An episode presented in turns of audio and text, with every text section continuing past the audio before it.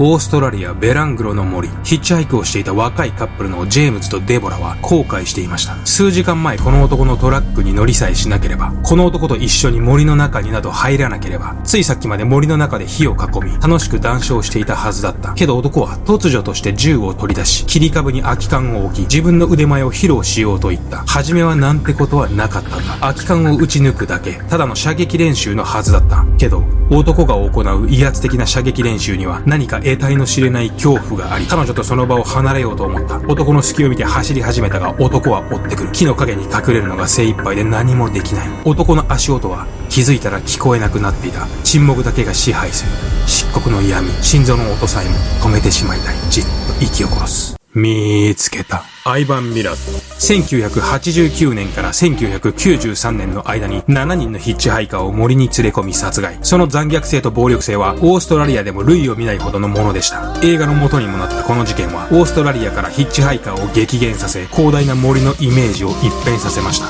今日はオーストラリアのバックパッカーキラーと呼ばれたアイバン・ミラットにグロファイリンだ。眠れなくなっても知らないぜ。スコタバさんリクエストありがと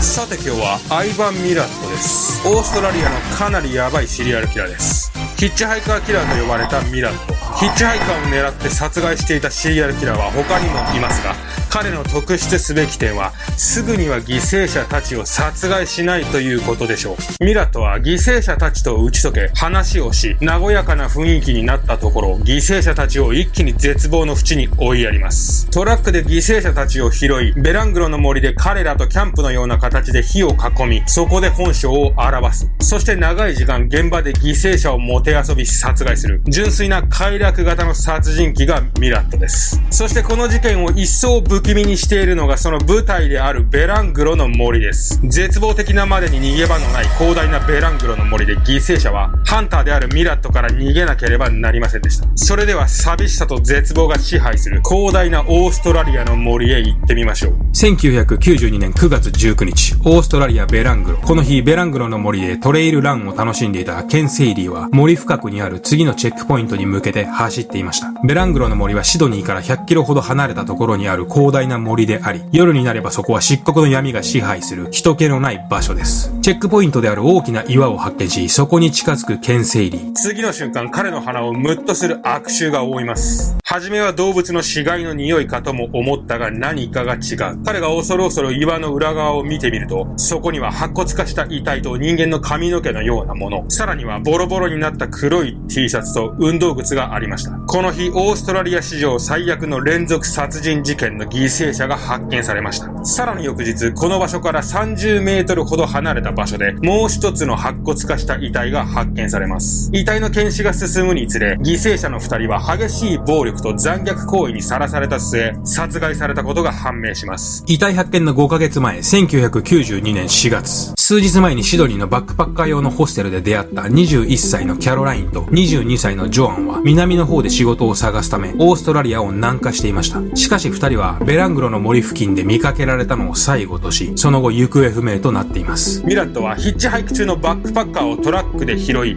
犯行に及んでいました。彼は一度トラックに乗せた犠牲者たちを何らかの方法でベラングロの森に連れ出し、そこで時間をかけて犠牲者たちを殺害しています。このことは現場から犠牲者が吸ったタバコの吸い殻や焚き火の痕跡が見つかっていることから裏付けられます。ミラットは犠牲者たちと一度打ち解け、彼女たちの信頼を得て何かキャンプのようなことをしようと森まで誘い、そこで犠牲者たちを時間をかけていたぶりました。ジョアンは心臓を肺、首を深く刺され、傷口は14箇所にも及び、中には背骨まで達している傷口もありました。ジョアンの腕や手には通常犯人と争った際にできるであろう防御痕はなく、このことはジョアンが攻撃の早い段階で絶命したことを意味していました。従ってミラットは彼女が絶命した後も必要にジョアンを刺し続けたのです。一方、キャロラインに刺し傷は1箇所しかありませんでしたが、彼女の頭には洋服が巻かれ様々な方向から10発以上の弾丸が撃ち込まれていました。このことは、ミラットが絶命したキャロラインの頭を銃の練習のためのターゲットとして様々な方向から撃っていたことを意味していると考えられています。そして彼女たちの遺体の損傷はひどく、それは殺害時に性的暴行が行われたかも調べようがないほどのものでした。極めて危険な暴力性性と残虐極まりないミラ。彼はまさに広大な森の中、自分が捕らえた犠牲者たちを使って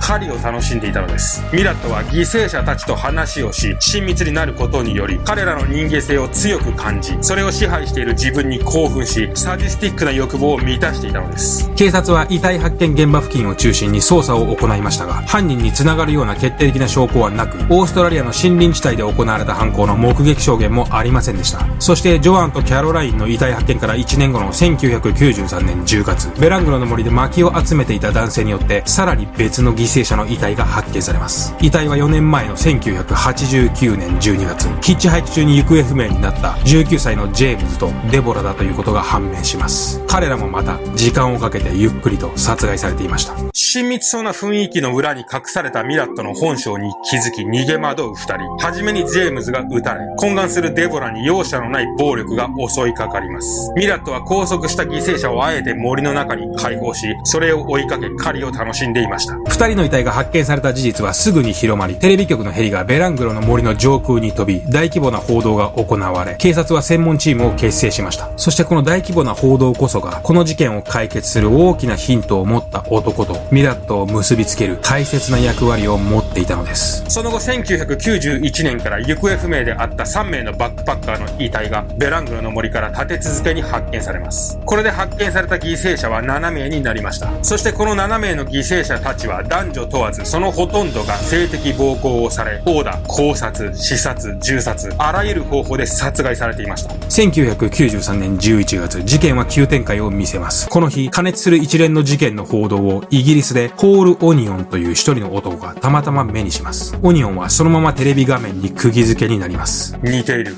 3年前にオーストラリアで自分が経験したある恐ろしい出来事、場所、時間、手口、すべてがオニオンの当時の恐ろしい体験を呼び起こしました。オニオンは気づいたら、オーストラリアの捜査本部に電話をかけていました。そして、このオニオンの証言こそが、アイバン・ミラットにたどり着くための決定的な道しるべとなるのです。その詳細を見る前に、この事件の犯人であるアイバン・ミラットとはどんな男だったのでしょう彼の過去を見てみましょう。アイバン・ミラットは1944年12月27日、14人兄弟の5番目としてオーストラリアで生まれました。厳格な父は支配的で威圧的であり、しばしば子供のしつけのためと言い、子供たちに手を挙げることがありました。一家は貧しく、一労働者であった父が14人もの子供を食べさせていくには、家族総出で働く必要がありました。子供たちは15歳になると高校には行かず、建築現場などで肉体労働をするようになります。ハンティングが盛んなオーストラリアの一家らしく、ミラット家でも銃やナイフといったものは数少ない娯楽の一部でした。そしてミラットは猟銃やナイフといった強い殺傷能力を持つ道具に見せられていたと言います。ミラットは18歳になる頃には他のシリアルキラーと同様に住居侵入や窃盗や強盗を犯すようになり、警察の厄介になることが増えていきます。30歳になるとトラック運転手になり、オーストラリアを走り回ります。この頃からミラットはたびたびハイカーを拾っていますので、すでにこの頃から彼の中で何らかの殺人衝動が発生していた可能性は十分に考えられます。また、ミラットは結婚もしていましたが、彼は妻に対して極めて支配的であり、買い物一つするにも妻はミラットへの確認が必要だったと言います。そんな強い束縛に耐えかねて、妻は逃げるように家を出て行っています。そしてミラット45歳の時、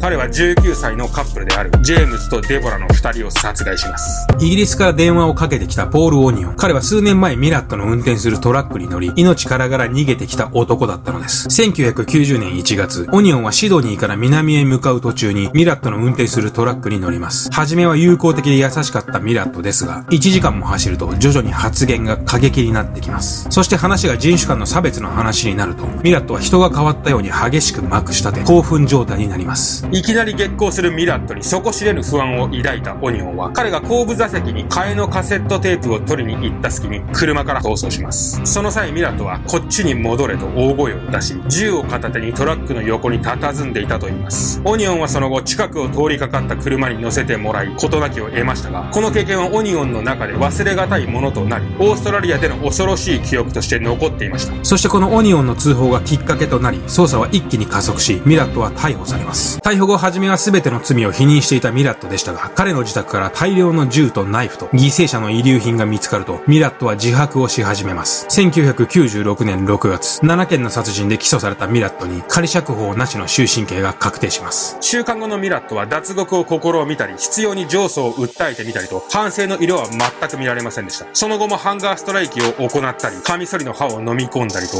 ミラットの抗議活動は続きました。そして2009年、ミラットはなかなか認められない上訴に苛立ち、裁判所に郵送するためになんと、自分の小指をプラスチックナイフで切り落としています。2019年10月、ミラットは半年前に見つかった食道癌により獄中で死亡しました。相葉・ミラット、74歳でした。いかがだったでしょうか？ちなみに余談ですが、ミラットの甥っ子は2012年に、この事件の舞台であるベラングロの森で友人を斧で殺害し、懲役30年の判決を受けています。血筋というのは恐ろしいですね。今日はこの辺で。